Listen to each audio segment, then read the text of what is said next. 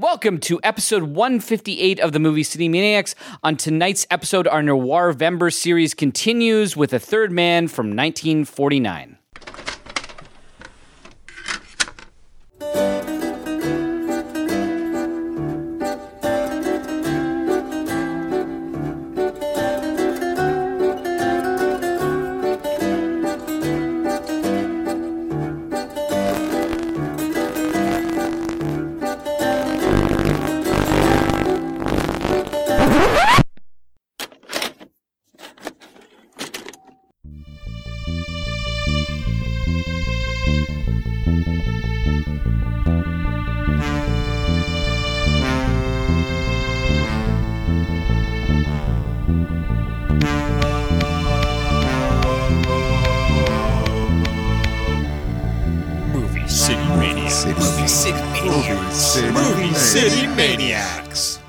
Welcome to the Movie City Maniacs. I'm Kyle. I'm Maddie. I'm Adam. The third man. Oh, sorry. Not Shocktober. I'm Adam. Yeah, the third man. Yeah, there we go. Yeah, we're our Noir-vember series. November series continues with the second film we're talking about this month, The Third Man from 1949. Now, this is Maddie's pick. Yeah. You've never seen this before. I've never seen this before.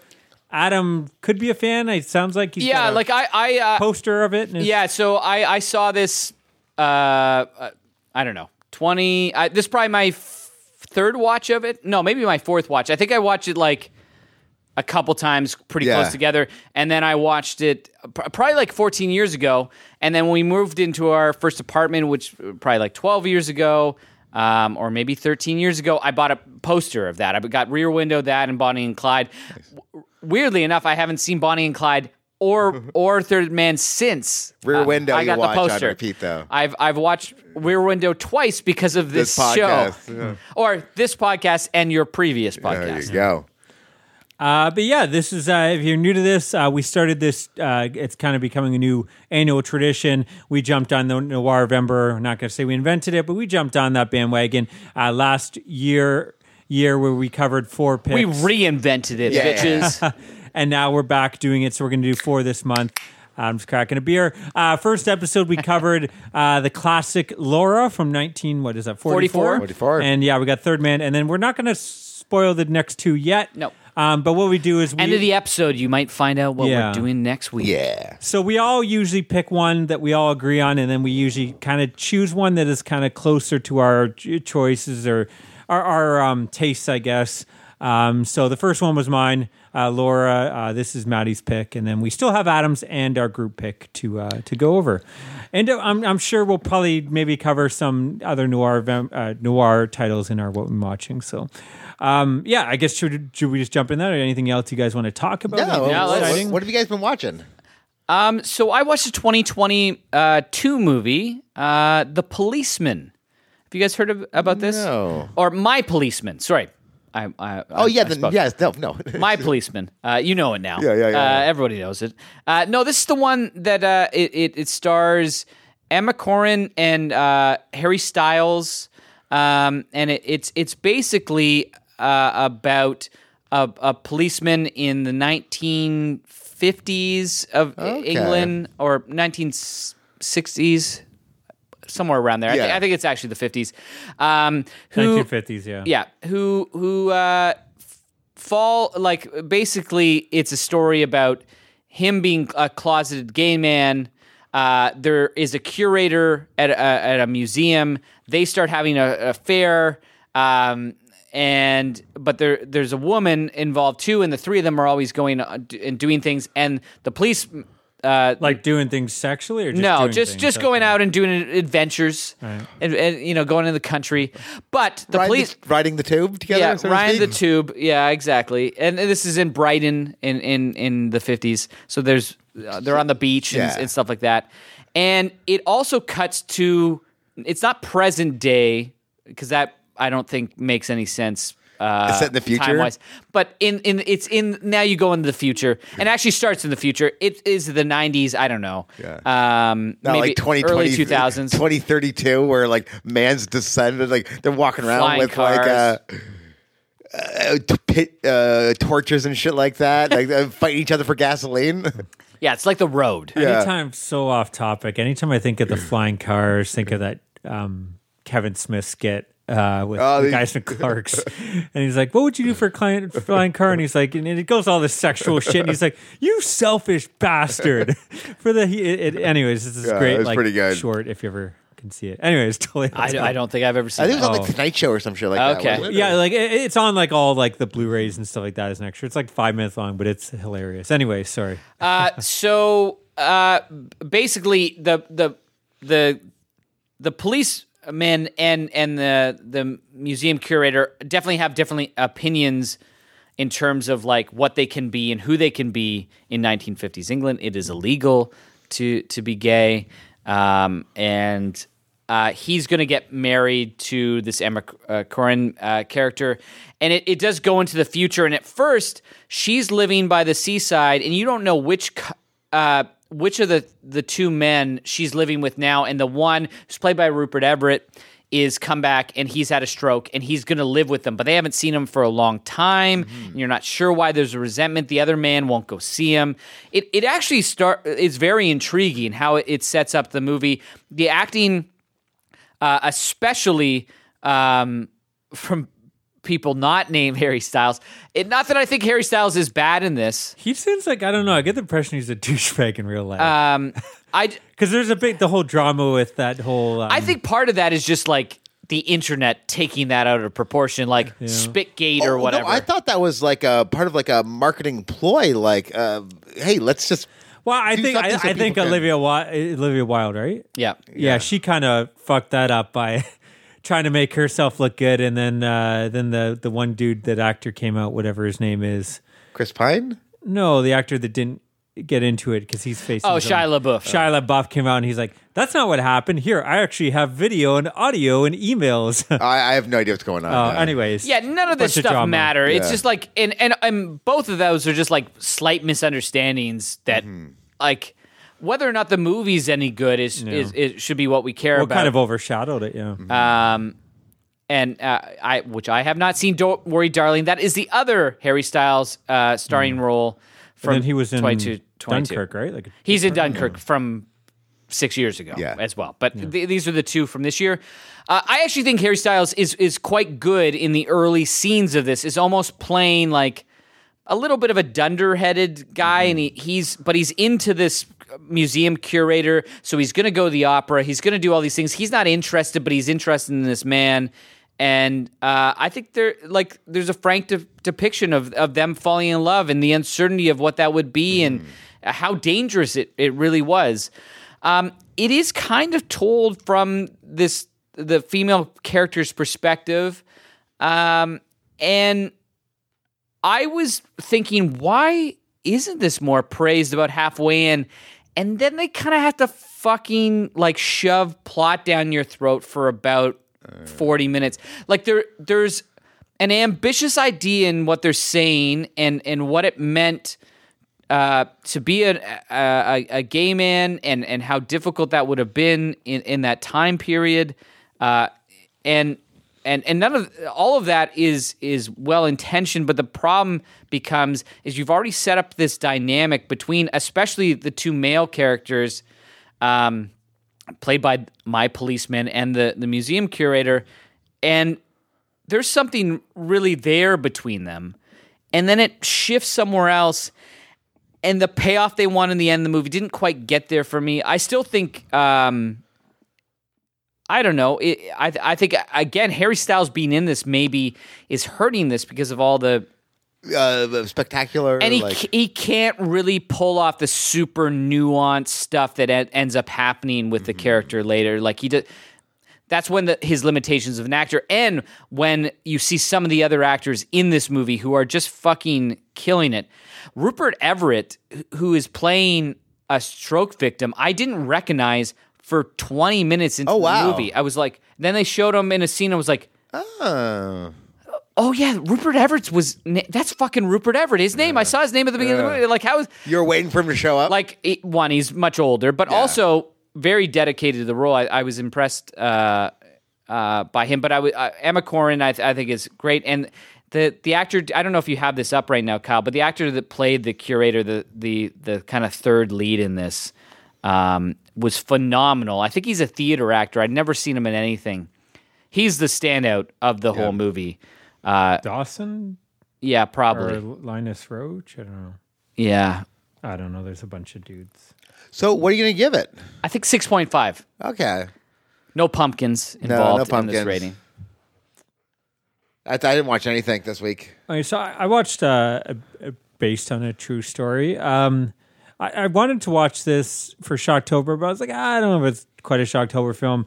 The UFO Incident from 1975. Oh. This is Kino just released this on Blu-ray. It's a made-for-TV film based on a true story, right? Yeah. So it stars James Earl Jones and Estelle Parsons. And it's about their alleged 1961 abduction. Barney and Betty Hill are the people they're playing. This is the first time that we actually saw what greys look like. They invented when they go under hypnosis. Yeah, I think this is one of the first big alien stories to get out there. Oh, interesting. So they're an interracial couple in the 60s, which that's the whole thing as well. This is in the 60s, but it's a 70s movie, correct? Yeah, it was done in 1975. I guess James Earl Jones is the young fella in this. Yeah, so it's pretty much they had this traumatic event happen to them involving a UFO 2 years before, but they don't know what happened exactly. They just know something traumatic happened. It's been kind of haunting them. It's kind of been affecting their relationship. Now, this whole movie, it's pretty much a three-person play. I think there's one other person in a tiny scene, but it's them. It's not you're not seeing them. You're seeing their life, but if it's their life, it's them laying in bed together talking. It's them, coming home from work and he's on the couch talking. It's pretty much these two people, and then the psychiatrist, they contact in hopes that they can unlock their amnesia with hypnosis. And then so the whole movie is them just going under hypnosis and talking, but it's not you're getting a lot of reenactments. It isn't until the hour that we're actually getting the alien UFO stuff. And that's kind of my problem with it. It's an hour and 40 minutes. Okay. Even is it still spooky? When they're talking about the aliens? It's not really that spooky. It's just more of and he touches on some of the race issues and stuff. It's just them talking to their psychiatrist leading up to that point, about their relationship, and then eventually you get into that. And the reenactment stuff isn't that interesting. There's some stuff in there. And the performances are the mixed bag. On some points it's wow, they're fantastic. They're really going into this, and it feels kind of real, but then it does kind of feel heightened, maybe over the top at times. It's just watching someone in hypnosis where something traumatic happened. It's just Estelle Parsons crying and for an hour. It grates on you a bit. It's not the most fun watch. Just it probably wouldn't be. It almost feels like we're watching their tapes. Yeah, and that's what this movie is. I don't know. I didn't love this. I was really pumped for this. I love 70s TV films, and I love aliens and all this kind of stuff. True stories even better. But yeah, I kind of wanted more out of this. To me, just watching these people do their hypnosis for an hour and 40 minutes isn't the most interesting. I'm going to go 5.5 out of 10. That stinks. Who knows? Maybe next time I'll probably watch it again and know what I'm getting into, because I love UFO and alien stuff. But kind of disappointed with this one. Kino's been doing a lot of great TV films, and this one did not work for me. That stinks. Yeah. Just before I get into it, I wanted to say it is David Dawson who plays the curator in Patrick Hazelwood in My Policeman, who I found definitely the best performance of the film. Cool. I watched one more thing. Kevin Can F Himself? Yeah, Can Fuck Himself. This is a 2022 second season of a TV show, the final season of a TV show starring Annie Murphy, who's most well known for Schitt's Creek. This show, I think I've talked about it. Yeah, I've watched the first 2 or 3 episodes. I really dig it. I want to get into it. Yeah, it's got this weird conceit where it's you're watching King Everybody Loves Raymond or King of Queens or something like that. King of Queens. Any like shitty sitcom where like the husband treats their wife like a mother, like a... According to Jim, you know, Kyle's new favorite from Shocktober. And then once it goes behind the scenes, there's like this tension of like, I fucking hate this guy. Like there was like a, even like it's shot differently. Yes. Yeah, so the whole thing is like with a studio audience, with a laugh track. Yeah. And then they cut and it becomes this gritty drama. Mm-hmm. And it's jarring at first. Mm-hmm. I know a lot of people that watch it and go, I just can't get into the both of them. Yeah. But I think it does such a great satire on those TV shows, which still exist, I guess. Oh, yeah. People love them. And then it does a great version of kind of an anti-hero show. Mm.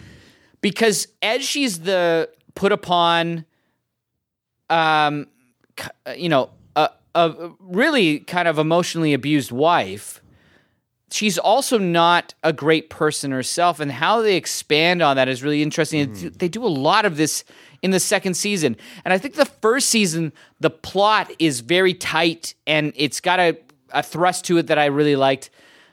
The second season has a depth, and maybe not the same plot depth at the same time. Mm-hmm.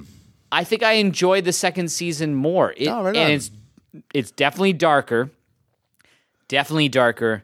There's still some elements. I you know, sometimes I feel like situations are forced. I think it's a juggling act when they're trying to play the sitcom trope thing and then go into a normal kind of like, you know, a show, a series you'd see on FX or AMC or is this an AMC show? I can't. It might be. No, it's AMC. It's AMC. It's on Prime, but it's an AMC show. I had the hardest time finding the show on my thing. I like Kevin Can Go F Himself.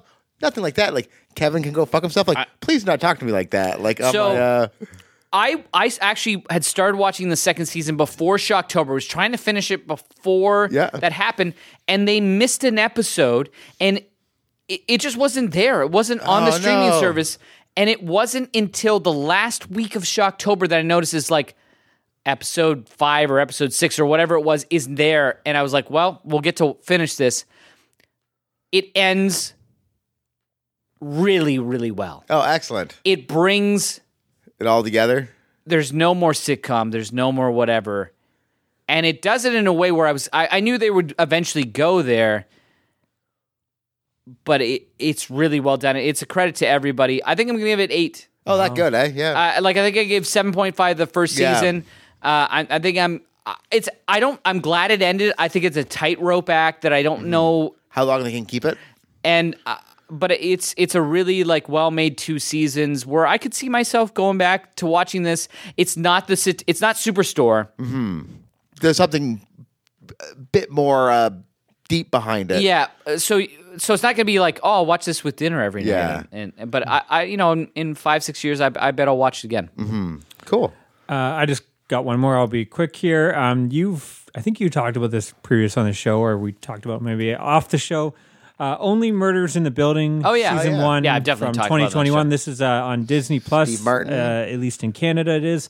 Yeah, this is Steve Martin, Martin Short, and Selena Gomez end up kind of becoming detectives in this apartment building. There's a murder and they're going to solve it, and they're going to do a podcast as they're trying to solve the murder.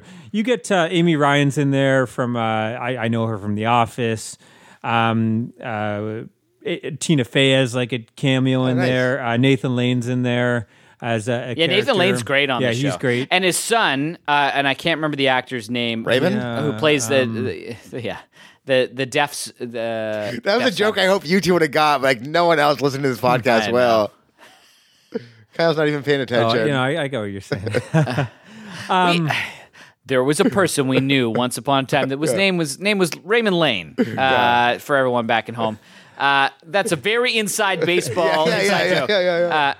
Anyways, this show, I started it, and I was like, it's pretty good, but I didn't love it as much as, like, Becky really liked it. I thought, did you really like it? Yeah, I really like it. It definitely grows on me. Like, I love Martin Short is so fucking fun in this. Like, yeah. I know some people that really love Martin Short. I like Martin Short. I'm not like I can't think of my favorite Martin Short performance, but he's really fun in this one. Like, he's just having a blast. He gets to chew the most scenery in this.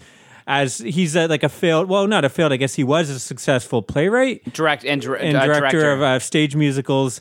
And, you know, he had a huge flop where he, what was his idea? Like, it was like in a pool or something, right? Like, they're going to have an actual pool. I can't remember. I watched the first season a long time ago. Something happens and, like, people died or something.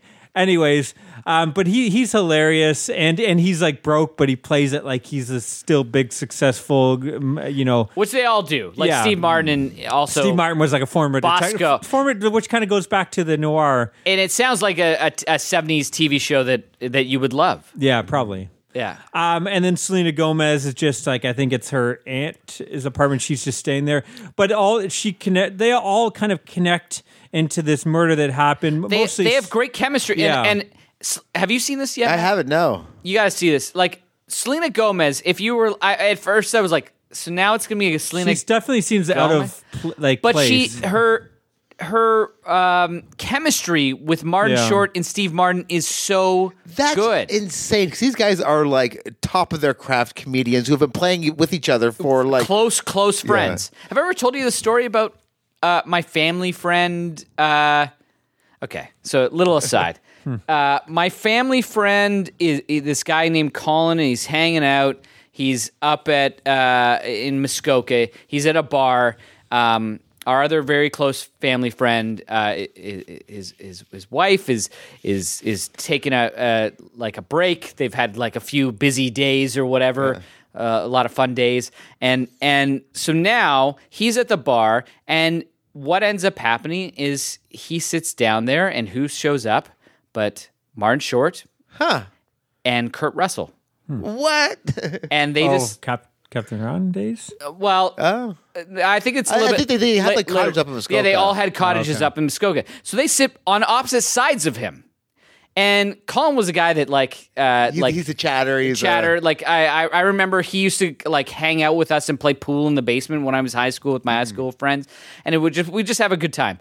So you can imagine him drinking a few and having a great time with these guys, and they're trying to convince him to come out and party that night. And he's like, you know what? We've had a couple crazy nights. I don't think my wife really. She said she didn't really want to go out.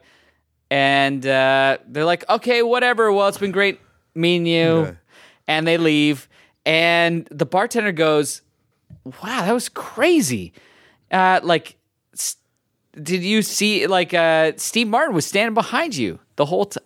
And I guess Steve Martin was just hanging at the wall, like watching this all go down the whole time while they were hanging out. And that's awesome. But yeah, that was the 90s when that took place. Cool. So Martin Short and him have been like, they're close. They've been buddies for years. Them too, right? Yeah. And supposedly the only way that Steve Martin would make this was if Martin Short was his secondary character. They ended shoots like almost always before 5:00. He says they break that one all the time. Yeah. And they shot in New York. And that was like, yeah, I'll do this, but and then if these things happen, and he was another, like it was another scenario where he I guess Steve Martin had gone to pitch meeting after pitch meeting after pitch meeting for the last 20 years with all these ideas he'd had. Because this was one of his ideas, and they turned him down. Oh, that's crazy. And he felt like, eventually, I felt like I would go and meet these guys or these producers, and all they wanted to say is like, guess who I hung out with tonight? Yeah.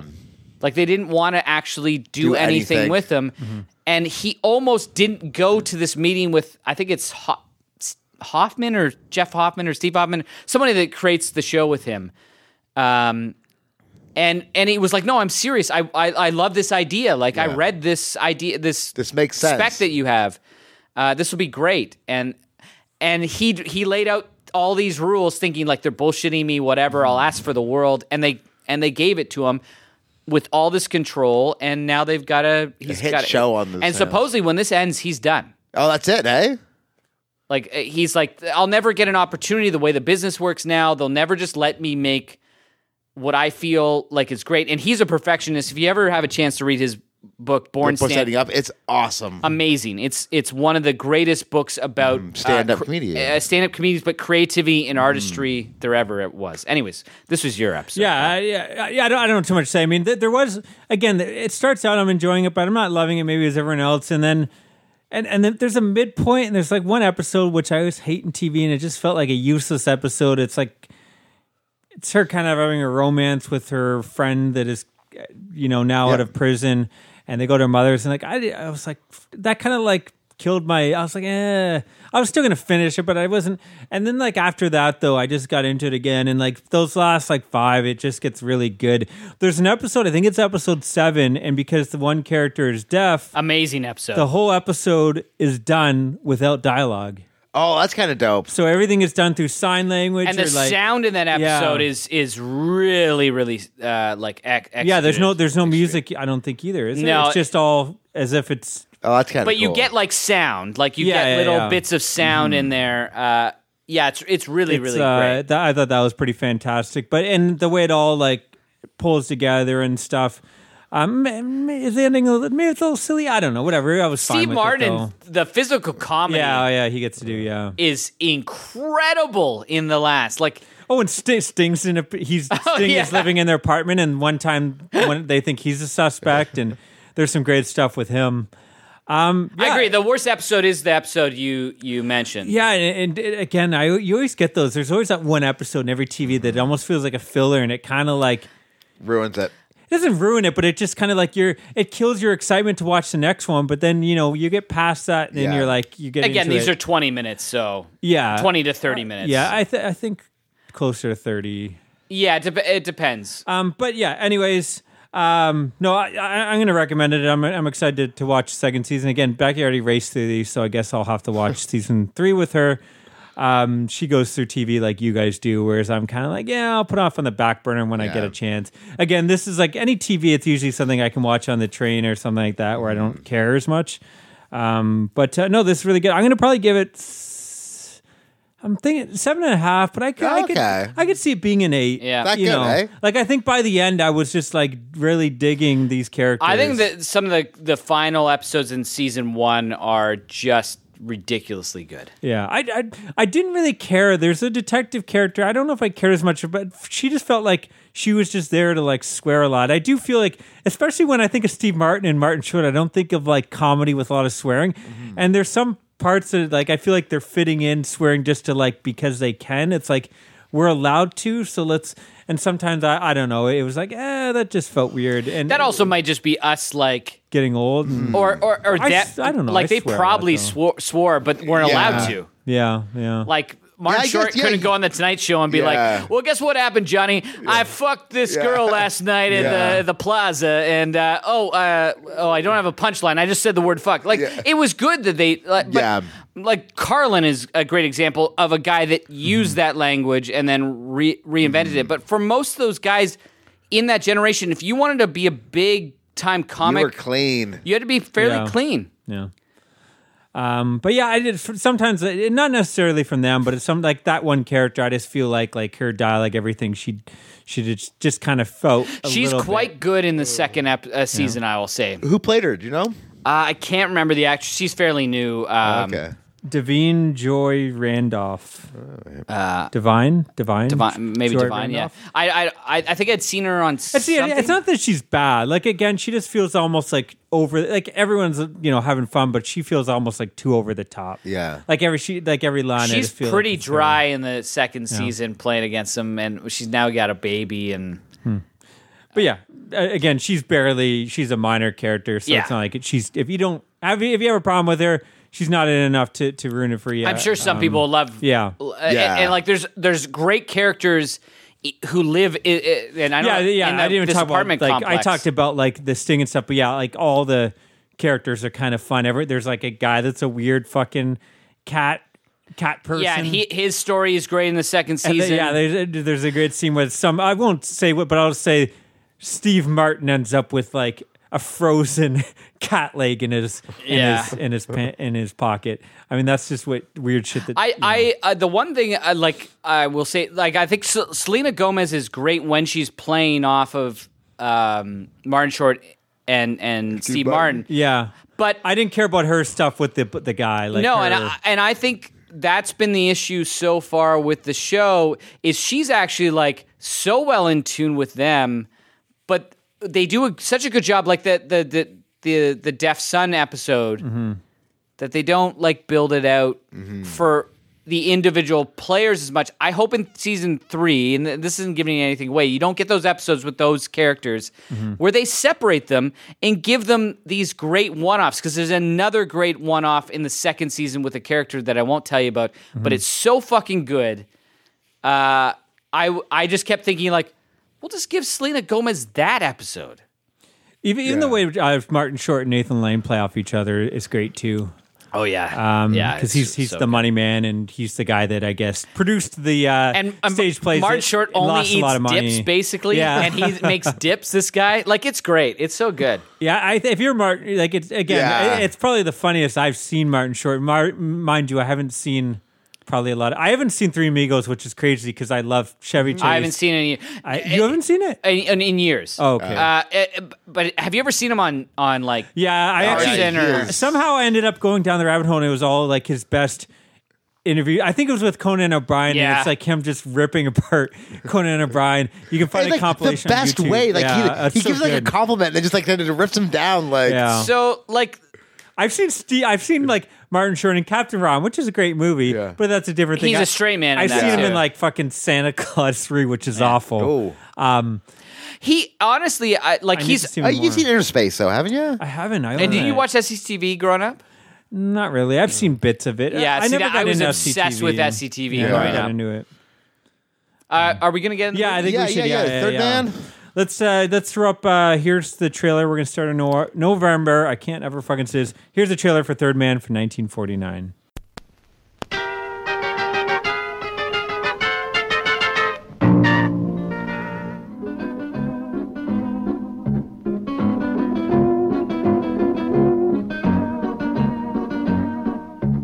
The Third Man, hated by 1,000 men. Desired by one woman.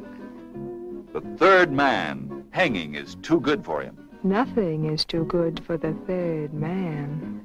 Her man, who was the third man. The man on every woman's lips.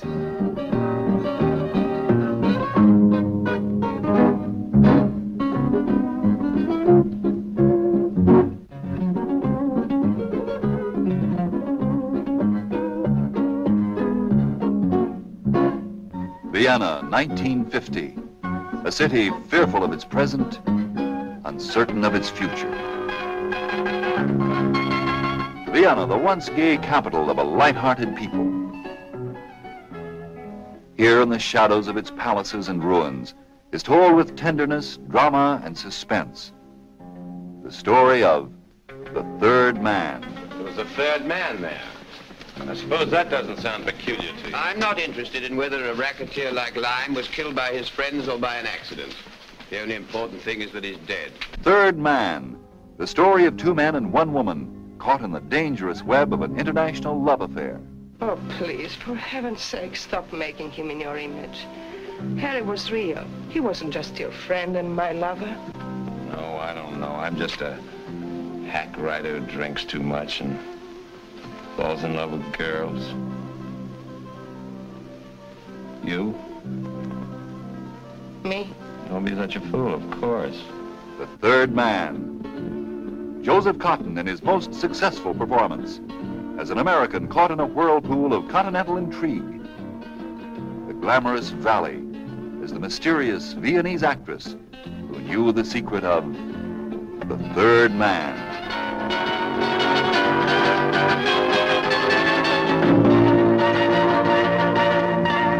Pulp novelist Holly Martins travels to shadowy post-war Vienna only to find himself investigating the mysterious death of an old friend, Harry Lyme. It's kind of like the short synopsis version, but pretty much this film, he's a pulp novelist, he writes westerns, he arrives, he's broke, his friend Harry Lyme... We got a job for you, come on down. He's got a job for him, but when he gets there, he finds that Harry Lyme is dead. And he's investigating his murder, Got hit by a car. What he believes, he gets hit by a car, but he believes it to be murder because there's a lot of things that are not adding up. They just don't add up, yeah. There's two people that apparently carried him across. His doctor just happened to be there. Dead.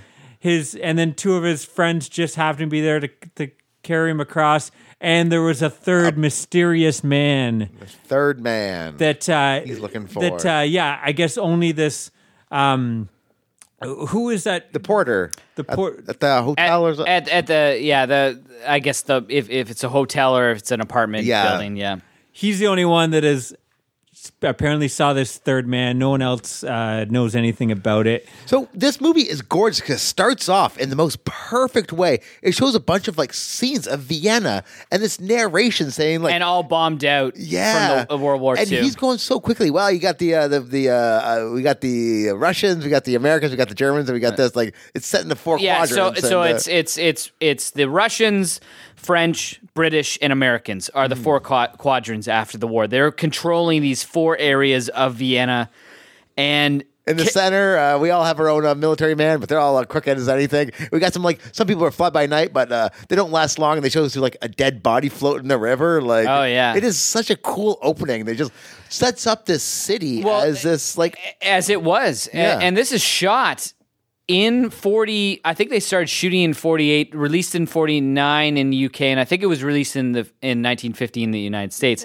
And it has this unbelievable neo-realism that you might have seen in a Rossellini movie or something, but it's a thriller. Yeah. It's the first British movie that I think probably has ever been shot on this scale in an actual location, and... There's a little bit done on a soundstage in London, but almost nothing. When was Hitchcock doing his British? The 30s. None of that was done on location. And he almost never did location, even in the 50s and 60s. Yeah, everything was on set. Yeah. He hated shooting on location. Frenzy might be the only one that you could say that is mostly done. There's probably somebody else that I'm forgetting, but Hitchcock. Yeah. Did not like shooting on location. He hated it. Where this is on location, so that opening narration is done by Carol Reed, the director. Oh, cool! Which is his only, I think, acting role ever. It was cool. There's such a musical beat to it as well. He's going quickly, and as he's telling these stories about what Vienna is, it's going to these cool pictures of he says you got to be really quick or you don't make it very far. And as he says that, you see a body floating down the river. And this is almost a difference in terms of editing style between the movie we saw last week, Laura, and this one, where that was all still long takes. This one. The editing is always moving. And you've got all these kind of weird Dutch angle kind of Dutch angles that are really kind of making the whole movie off kilter. Mm-hmm. It's a fucking gorgeous looking movie. A lot of dark shadows and stuff. A lot of cool transitions too. There's a great one where it zooms in behind the bush behind them, and next thing you know, you're coming out. Off the railing onto the streets or something. There's a lot of really cool transitions which I liked in this. It definitely a director, an experimental director, and it seems like he's doing a lot of things that maybe we didn't see at that time. Well, he shot Odd Men Out, and I think Odd Men Out is a year or two before this, and he shot it in bombed out London. Maybe it was 46. I could probably look that up later. But I saw this one a few years ago for the first time, and it blew me away. And then I realized, oh, fuck, he did this before he did The Third Man. This was kind of his battleground to learn how to shoot on the streets and figure out how that kind of works. Even though that one, I think, goes a little bit more conventional at times. Mm-hmm. But there is an art to it, and they talk about how they would spray the cobblestone streets down if there wasn't any rain, and then put the lights on. Which everyone does now, but that was a big thing at that time. It was no one had ever thought of that because no one was shooting outdoors at this rate, and they got the cobblestone looking that way. Just from happenstance with the lights, and then it was there's nothing on these, and now we can't get any reflections. Yeah. It is an amazingly well-shot movie. Did we mention it? Carol Reed is the director? Carol Reed, okay, yeah. Mm-hmm. I'm not sure. I think we did. Yeah. And it's kind of like this weird, like, confluence of different people. Like, you've got Selznick, who we've talked about on this show mm-hmm. before, David O. Selznick, who is the producer, the American producer. You have a producer who is from Vienna, I think. And you've got Graham Greene, who's a well-known kind of writer who wrote the script for this. Well, and Orson Welles as well, which there's been some debate. Some people actually believe he shot a lot of this, but I think it's come out that no, he didn't. Like he never said he did. He did. He I think he came up with a couple scenes. He also came up with probably the most famous dialogue scene, which we'll talk about later. Yeah, so I think that's the only thing now that has any reputable thing. And that Carol Reed also said that he did. Orson Welles actually was only on set for a week. Yeah. Oh, wow. Well, apparently the cool scene, though, the fingers was his idea. He didn't shoot it or anything, but that was his idea. Yes, I guess. The fingers and the cuckoo which wasn't clock. Even it wasn't even his fingers. No, it was the director's again. Yeah, because Orson Welles was apparently, I guess he's a bit of a diva. Apparently, like he just would not show up on set and just disappeared and was just taking advantage of these traveling around Europe and would just go disappear and shoot Othello and do whatever. And then so they would just like, and that's why I guess the crew didn't really like Welles because he was constantly delaying them. And it's like a lot of things. Well, I guess we got to find someone to do this scene for him. I guess we'll get into it later, but the famous climatic scene in the sewers, he refused to go down there because he thought like the smells was dangerous to his health or something, you know, that it was poisons or something like that. So yeah, I guess he was a bit of a was that actually the sewers of Venice? Yeah. Oh my God, that is such a cool place to shoot. Like it looked great. So there's like 10% that are shot because Welles wouldn't go down. Yeah, there, that they built on a soundstage. Everything else is done with doubles. Oh my God! And we should mention though, you definitely see that when I was telling the transitions. You can tell this director was a fan of Orson Welles. He may have not have shot of any of this, but you can, from what I read, Carol Reed was, a big fan of Citizen Kane and some of Orson Welles' previous films, and you do see that, like some of those transitions. Yeah, Bogdanovich wants to say that, very like Citizen Kane, like Kane and The Strangers and Lady of Shanghai. Lady of Shanghai comes out in 1947. I don't know about that as much, but I would say definitely Kane. Though you see some of the Kane styles basically influences all of noir, even though it's not a noir picture, but like defocus and the use of shadows. Like Orson Welles is a genius, but he downplayed his. Orson Welles never downplayed a goddamn thing in his life, and he downplayed his ability, like what he gave to this movie. Originally saying once off the cuff, oh, I wrote my dialogue, and everyone took that as like, oh, I wrote all of my dialogue. Yeah. Well, he wrote the best dialogue scene in the movie. Mm-hmm. But the dialogue is in the movie is great all around. It doesn't really matter. This is not a Spielberg, Tobe Hooper situation. No. This is Carol Reed. This is his film. Yeah, but like very influenced by the producers as well. Like there was a lot of back and forth. Selznick is on Speed, basically, Benzedrine and whatever the other version of Speed is. And he's not... He's staying awake like 20, 22 hours a day. And then Sunday, he would sleep for 27, 28 hours. Holy moly. Yeah, like they were getting like 2 hours of sleep or something each day. Him and then Carol Reed starts doing Speed on the movie set to stay awake because they're trying to shoot at all times. They had 3 crews working simultaneously. Holy moly. It like again, when you're shooting in a real city, it's a difficult proposition. Even now that there's permits and all this kind of stuff, it's all arranged, which makes it more expensive, but actually makes it more of an administrative thing. Yeah, and we didn't even mention, I guess, the opening narration. Selznick actually had for I think American audiences, they cut out 11 minutes of the film, and they also replaced. Joseph Cotten does the original. Carol Reed's narration with Joseph Cotten. So I guess Polly's character. We should say who stars in the film as well. So it does have Joseph Cotten playing his friend Trevor Howard, who's playing the British officer. Cotten plays Holly Martin's Holly. Hawthorne or Holloway. Yeah. Well, it keeps getting fucked up. Major Calloway. Callahan. Yeah. O'Callaghan. And Cotton, we talked about on our Hitchcock episode a little while back. And Shadow of a Doubt. And you mentioned that he's in Fibes, which I didn't even realize. And he's in Citizen Kane. You know, he's the secondary lead. He's in Touch of Evil. He's Gaslight a bit. You know, he's a pretty big. He's a big deal. I watched him in Niagara last year for our noir series as well, which I actually didn't think he was great in Niagara, but I think he's great in this movie. He's a pulp novelist. He writes westerns. Yeah, and he's. This is where you know you were talking about the cuts in Laura. You mentioned somebody potentially. Drinking too much and having alcoholism, so they cut that out. That was in this movie, the American version. They cut out the scenes of like he gets fucking fall down drunk and constantly, right? And he punches cop punches him. Yeah, cop punches him. I love that cop he's from James Bond, right?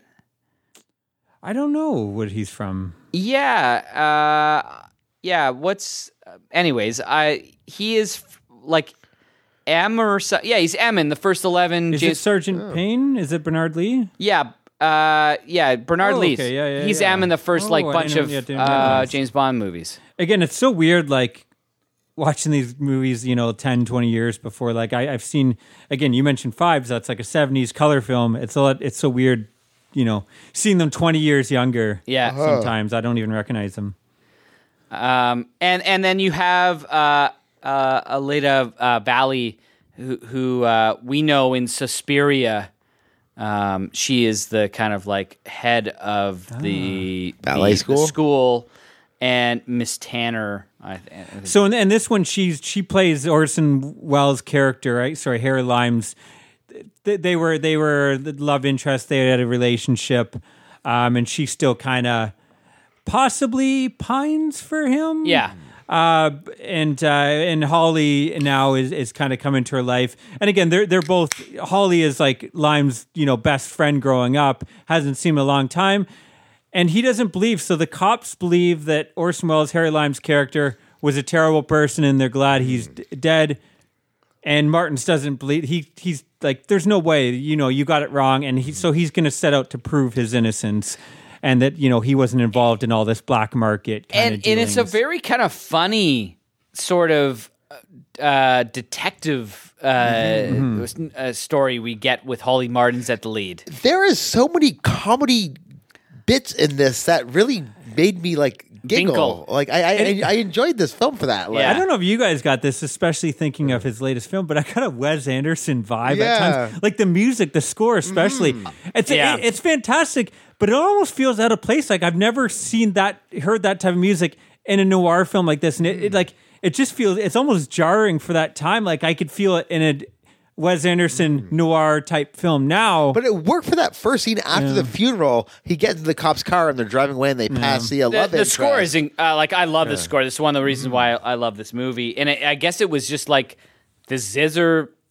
Musician that they saw. Carol Reed saw him. I guess Carol Reed liked the debauchery that was happening around Vienna and would go to the strip clubs and he would go to all these after-hour clubs and he was this big Catholic kind of man, and then he would go confess his sins afterwards. He liked being able to confess sins. Something. Yeah, because there is even a strip club scene in this where girls like wearing the tassels and stuff like, well, that seems kind of bawdy for a 1940s movie, right? It 100% is like, but that was what they had experienced in Vienna. And there's a great documentary that I didn't quite finish that John Hurt narrates about The Third Man. And still to this day, The Third Man, or this was a few years ago, so maybe it changed over COVID, but they were playing The Third Man 3 times a week. Oh wow. At a one theater that's always done it, and it still gets a ton of people. Like, oh, that's awesome. But yeah, the zither music ended up making this guy who was just like considered in Vienna this great musician, but he played clubs, and he basically got a career out of this because of how popular the music was. That's 2 in a row, 2 noirs in a row. That basically the score of the movie was. Well, this score really like.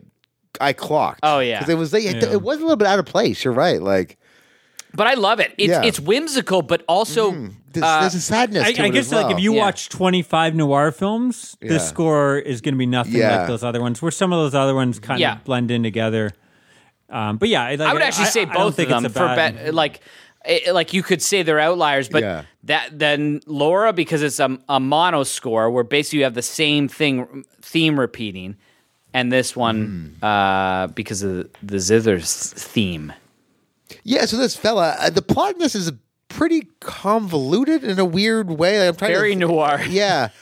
His buddy the cops thought he was doing something very illegal, and he's like, no. He's not. We won't spoil Harry Lime and any of that stuff too much, but it is this mystery of him trying to prove his innocence and also trying to figure out who this third man is.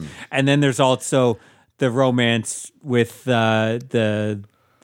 the ex-girlfriend now that he's Lime's character. Which I also love because it's totally one-sided. Yeah, she is not... I will just say, and again, I can talk about more in spoilers, but I found her kind of annoying. Like the last half of the film, she was kind of driving me crazy, and I can't really say why till we get into it in spoilers. Oh, well, that's interesting. Yeah, like I like the dynamic between her and Joseph Cotten because he is... love-struck with her. She never shows any interest, really, whatsoever. She even like outright rejects him when he gives her all the flowers when he's drunk. She's kind of like, "You're drunk. Like I don't care about you." I quite like that dynamic. But he is completely fallen for her, and I do love all the extras in Vienna because all those people I didn't know this until I watched it this time, but all those people were just people from Vienna. Oh, they're just like hanging around, the guy with the balloons and that was amazing. What was with the kid? I was thinking about this kid. This kid's bouncing a ball, and he's talking. And so, what language is that? Is it Austrian? French or German? Or German. The kid's talking German? I believe it's in German. Yeah, because it's not French. So this kid is talking, and we don't get like subtitles for a lot of this stuff.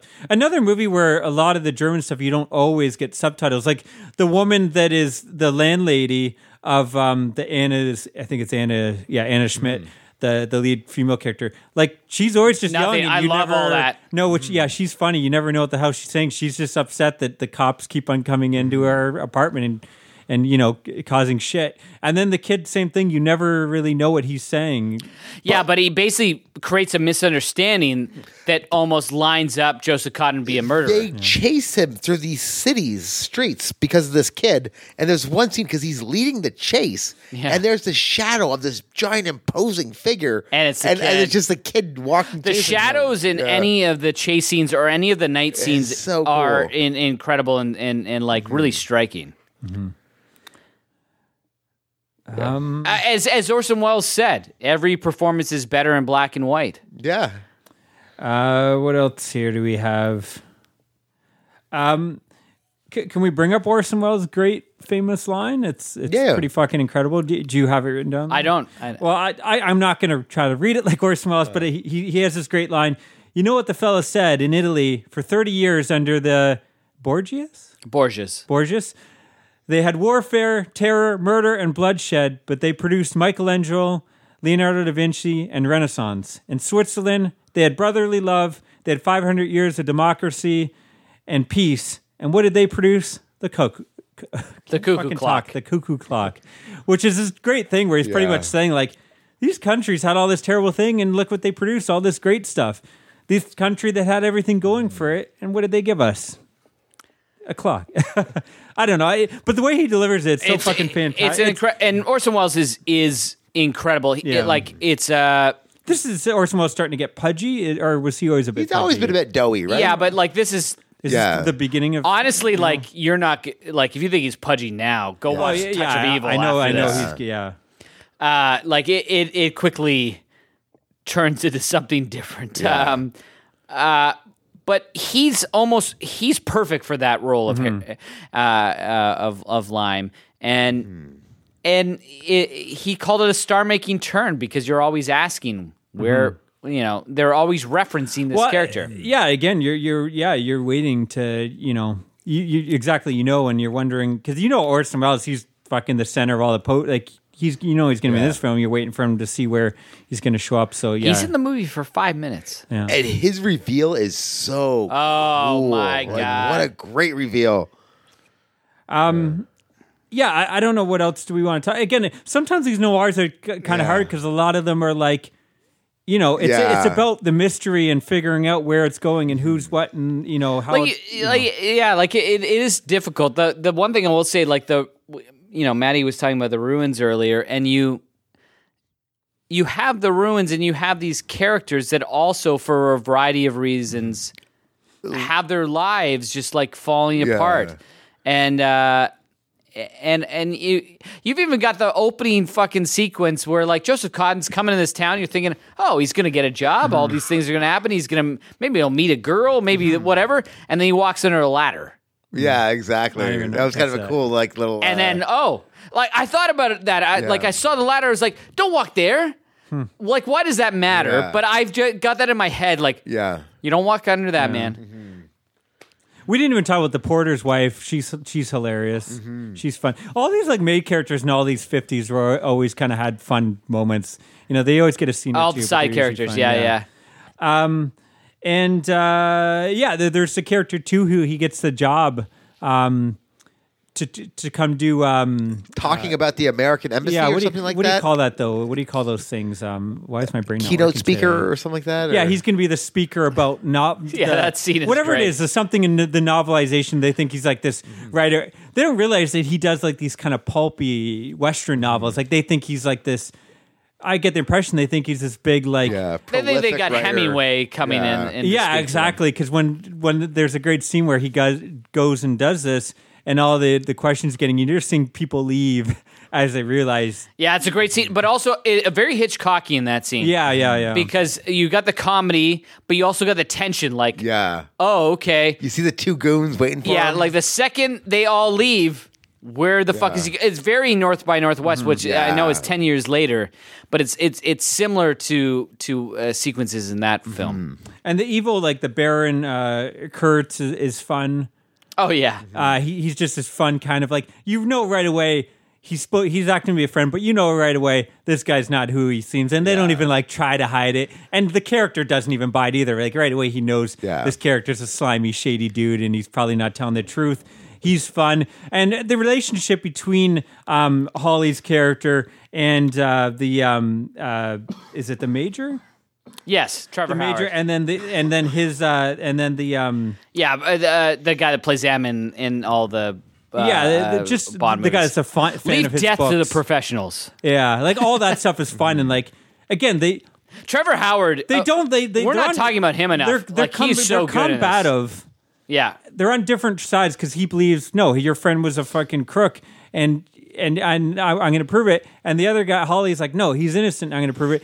But there's almost like this kind of bond between them two. It's like they don't like he's trying to help him out. He gets him a hotel when he's drunk. You know, he's trying to punch him and stuff. He's just like, just get this guy a hotel and let's help him. No, it's fun. I guess Graham Greene called it like a comedy thriller, and it really is. The comic notes played higher than I remembered on my first watch, or my last watch. The only thing I will say, I mean, again, I think I've been throwing a lot of praise. The one thing I did have a problem with. I mean, I don't know how long it is. Is it close to 2 hours? That's 140, I think. 140. I like hour 40. I could have used another, like, maybe a set piece or something, or two. Like I think end set pieces. You could exactly. I think like that makes up for it. The finale in the sewers is fucking amazing, and it almost makes up for it. But it does like it takes a bit to get there. You're kind of getting like this mystery he's trying to figure, and it I felt it almost felt there's a little repetitive. There's a pretty tense scene on a Ferris wheel of all places that I really like. But that's still kind of like close to the end, you know what I mean? That's about like the last 20 minutes. Yeah, and you got the chase through the streets with like, it isn't the most action-packed movie, but like in terms of dynamic and like photography, it's pretty... Oh, visually it's amazing. But like, I never feel like it changes and it's always like... Mm-hmm. Like, yeah, you don't. It's not an action movie, but Yeah, I don't know. I wanted like some kind of exciting set piece before then. Like, it kind of feels like it's just him going. He interviews people, and I think you got more out of that. I didn't really care about the relationship or lack of relationship. It's just pretty much him in love with the girl. Yeah, I don't know. There's times that I thought it dragged a little bit for me. Yeah, I don't get that at all. One thing I'm really thankful for is they go into this hospital, a children's hospital. Oh, yeah. And they didn't show any of the malformed children, which I really liked. Well, you just get a reaction. That's an example of the anti Preminger school, but where it works really well. Mm-hmm. You read everything off of their face. You read everything off of Joseph Cotten's face, and you read everything off of Trevor Howard's face and how that is done. Like, for me, you have the romance stuff, but the romance is, like, failed. It's more just about the intrigue of where that's going to go. Most of the movie is about the dispelling of what of American ideals, really. Mm-hmm. And actually, like, why Selznick almost didn't want to release this, and why he cut all these scenes in America. He felt it was un-American, the picture. That's the stuff that feels true to me. Like, I feel like the mystery is engaging, but it's not as engaging as some of the other stuff. And the romance, you don't care. Like, it is, like you said, I agree with that. It's less like a really engaging murder mystery or like a fun kind of Hitchcockian thriller. It is more of like it's a drama first, really. And for me, like it's all about kind of the characters and telling the story of, I guess, showing that time period and I think why I like this is it's not any of those things. Like it is maybe a drama, it's a thriller, it's a comedy, it's a neorealist picture. It's unlike almost anything in cinema history. The problem that I have during this series is I basically go into these movies and I'm almost looking for flaws because I'm thinking, well, they pick Laura. These aren't my picks. Yeah. These are not the ones I want. Like, these are, like, you picked Laura, Maddie picked The Third Man, and I'm going, oh, shit. These are some of my favorite movies of all time, or what I think. I haven't seen The Third Man. So I go in The Third Man, and I'm looking for things. Why is and I don't find them. I just don't find them. Like, I don't have an equivalent movie of this 70 years later. Mm-hmm. I don't. And the same with Laura. Like, that's what I like. I can't. These are also not great examples of film noir, either. Both The Third Man and Laura are not just genre pictures. They're just amazing movies that have noir in them, like the noir foundation. But they're not crime. They're crime noir, really. Like, they're more like the I don't know, murder mystery. Well, they're not even that. Like they're their own thing. They're and for me that, like, it's like a character study. This one was more of a character study. There's a bunch of that, but there's also like all the same stuff you'd have in noir, right? Like you like and what noir movie is shot in Europe on the ground? Zero. There is zero. Mm-hmm.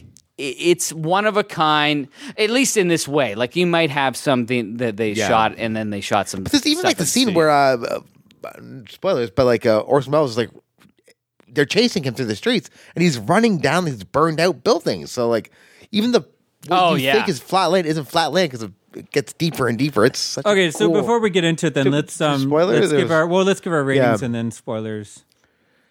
Anyways, 2 weeks in a row, I'm giving 9.5. Like, these are two like fucking stupidly good movies that I feel like I don't know. Like I feel like you're almost setting me up. Like, what? Where am I gonna like be the guy with any criticism? How am I gonna go down? I just want 8. Yeah, I dug it. Yeah, I don't think I enjoyed it quite as much. I'm between 7.5 and 8. Do I want to give it the 8 to give it? Are you doing Maniac or what? I don't know. It's your call. We're holding out on The Third Man here, Adam. I'll give it the Maniac. I'll give it the 8, but I'm definitely. It's like, for me, it's like it's in between the 8 and the 7.5. Again, like, there was times I was kind of like, I'd something more to happen. But I do think like the visuals kind of keep it engaged. Like, to me, that was the visuals which sold it. If this wasn't as well directed, I don't know if the stories and the characters kept me engaged as much as, you know, something like Laura or some of the other noirs that I love. But yeah, to me, this is that you're watching it for the visuals, and then Orson Welles, when he does come in, I think is pretty great. But yeah. So I don't have any of that, but anyways, like I'd be curious, like what do you do? Like, do you not like about the? So we'll get into spoilers, right? Yeah. Oh yeah. Yeah. So let's jump into spoilers again. You should definitely skip past this. I don't think this one is as shocking, you know, as something like Laura, but maybe it is. I think this still the reveal is pretty. Yeah. I guess we just knew. Yeah, I guess we didn't know he was going to be that character. But anyways, we'll put the time at the bottom. Skip ahead so you don't if you haven't seen the movie. So yeah, it's revealed that Orson Welles is actually still alive, Harry Lime's character. And the third man was actually Harry. Him, right? Yeah. And they ended up... like, they never say that, but he it's inferred. And who's the person that was killed? It was the head of the hospital. Yeah. It's the guy that was giving them the drugs. So, and what the big reveal is also this whole time, the lead character you're following to prove this guy's innocence, and no, Harry is actually a terrible, terrible person.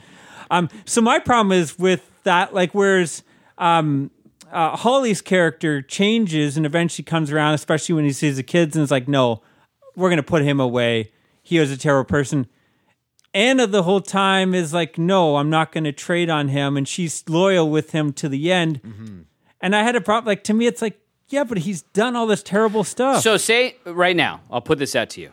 If Matty turned out to be that, like, he was responsible for all kids dying. If you're, if Becky or like Hannah or Tammy, and you find out tomorrow that she's actually been doing this crazy thing, you're like selling cocaine to kids or some shit. Yeah. Well, where's the money at? I'm wondering. Like, are we millionaires? And, you like might Orson think Welles' character too, and he already told her too that like Orson Welles didn't give a fuck about you either. By the way, but like you feel the same way. You feel the same way. Doesn't matter. I think it's in human nature. You like I don't know. Like, are we all idealists? I don't think I am. I think I try to still save that person that I love. If Becky turned out to be like a child killer, but it's gonna be split. Right? Like, they all find this out so tonight, we go home.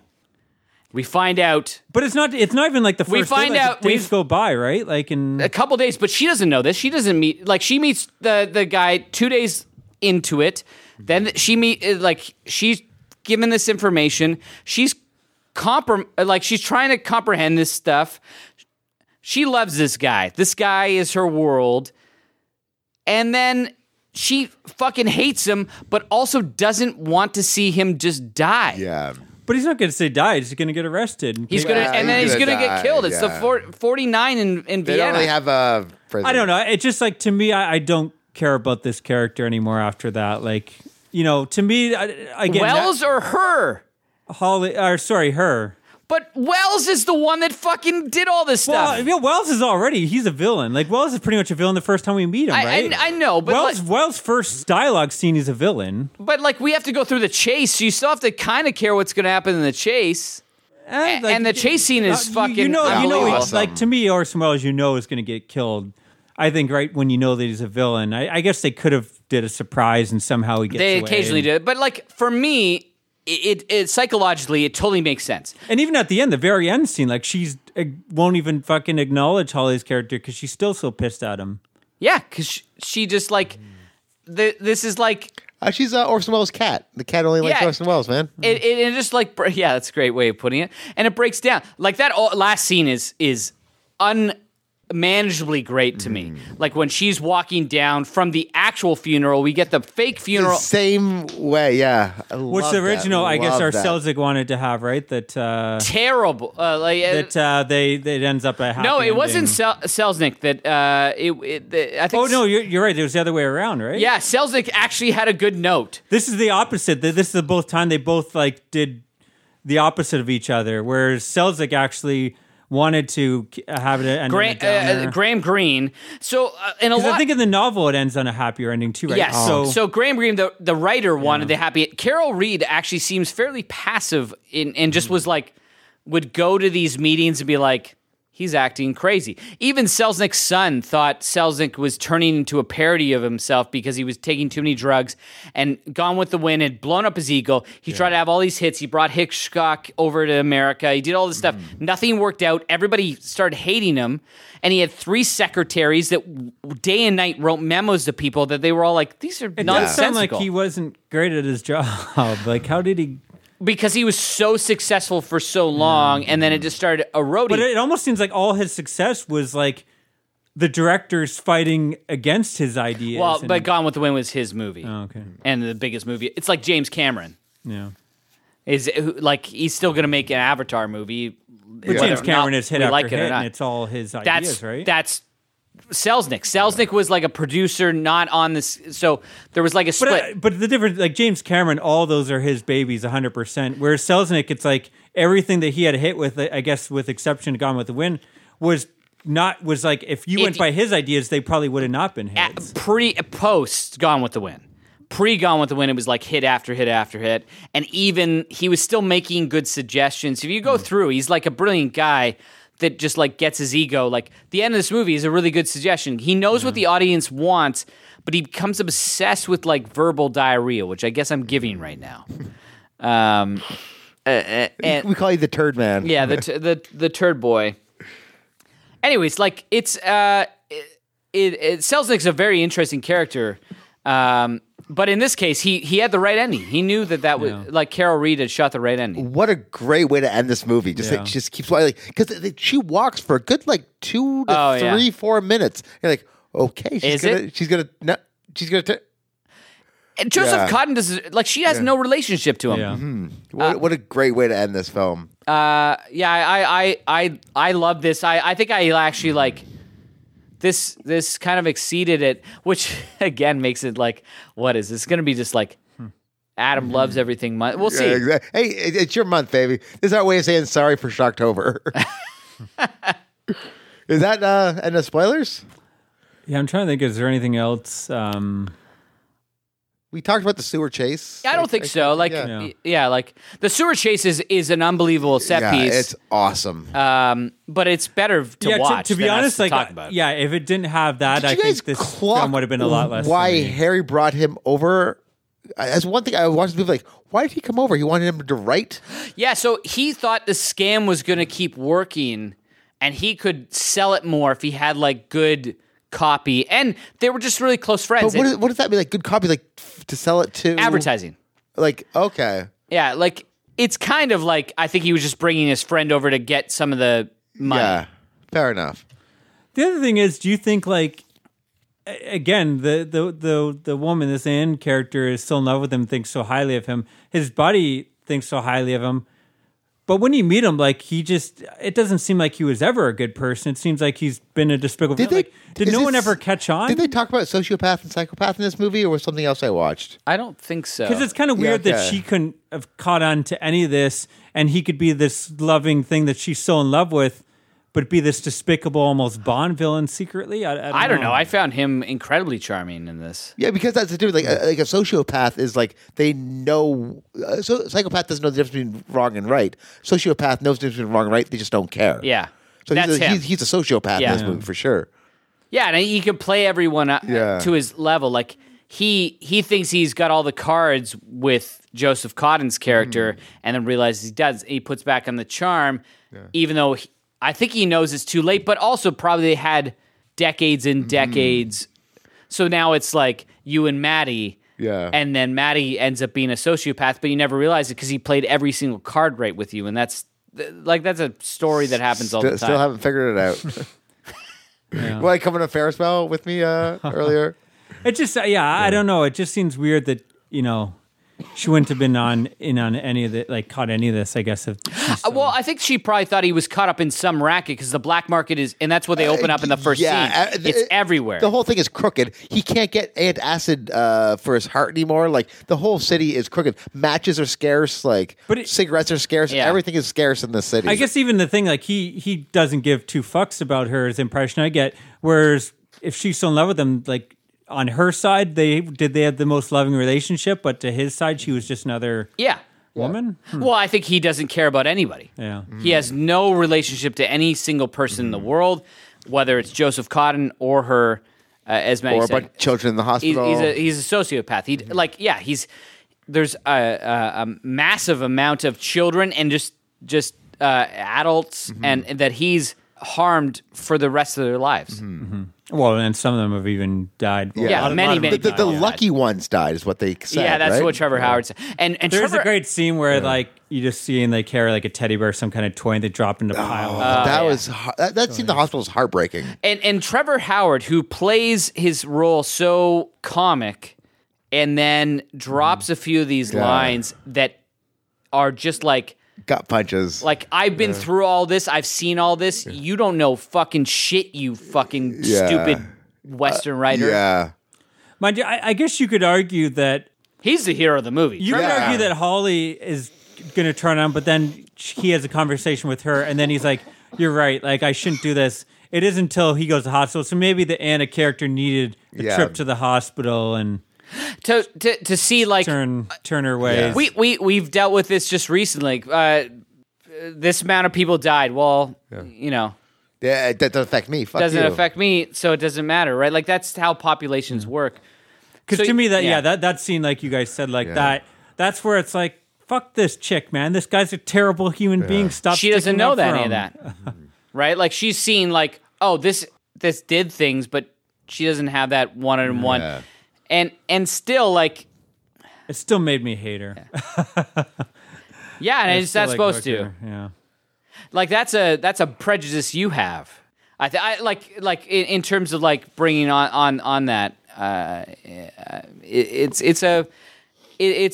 Well, to be honest, I didn't like her character throughout most of the movie. Like, I didn't care about her character. To me, like, you know...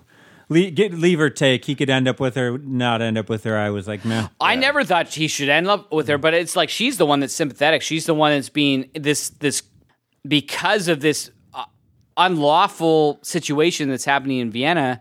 She's the one that will go over the refugee side and basically be put in a work camp. And you know what happens with Stalin after that. They all die. They like every single one of these people would have died. So she goes over there. She doesn't have the fake passport. She's fucked. She's dead. Mm-hmm. Is that it for spoilers? Yeah, I think that's it. I think that's maybe it. Yeah. I don't have any trivia. The only thing I have is like, I don't know how much it cost, but at box office it made £277,000. I couldn't find any more than that. In America? I think this was a hit in America. But really in Britain was like where it really did well, right? I think it was America better than Britain. Oh, really? I couldn't find... I couldn't find stats for that either, to be honest. But that's what the sound bites were. It bombed in Austria. Oh, okay.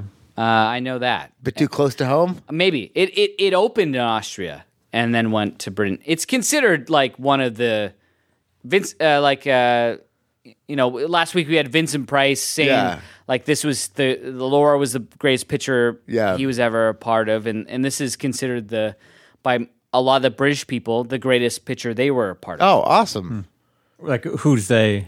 Like the actors, most of the crew and I thought you were gonna say like Orson Welles and everything. I don't think Orson Welles would ever consider something that he wasn't. Transformers, I think, was what we went out on. He said it was his favorite movie. Never did. I guess, anyways, do you guys have anything else? I think that's it. Next week, what are we doing next week, guys? What's the... In a Lonely Place from 1950. This is the Nicholas Ray picture starring Humphrey Bogart. This is my pick. And I haven't seen this, but I do have the Criterion Blu-ray, so I'm excited to watch it. Cowabunga. Again, recommend us some more noirs. We'll get them up in the polls. If we get them out in time, we'll try to watch them. And again, even if we don't, I mean, I'm going to still try to watch them before the year's out for our hidden... We always do our favorite discoveries. This isn't like Shocktober where we're gonna like limit ourselves. Yeah. We can watch whatever. We're gonna be watching other things, and but I'm gonna try to watch at least 10 other noirs. I think this month. Nice. Anyways, you can get a hold of us Facebook, just search. We have a group page, like page, Movie City Maniacs. You can find us at moviecitymaniacs@gmail.com. And we're on Friendster and Instagram at Movie City Maniacs or Movies. Movie. I don't remember. Uh-oh. It's nice. Late night. Thanks for listening, guys. Stay scared. Bye.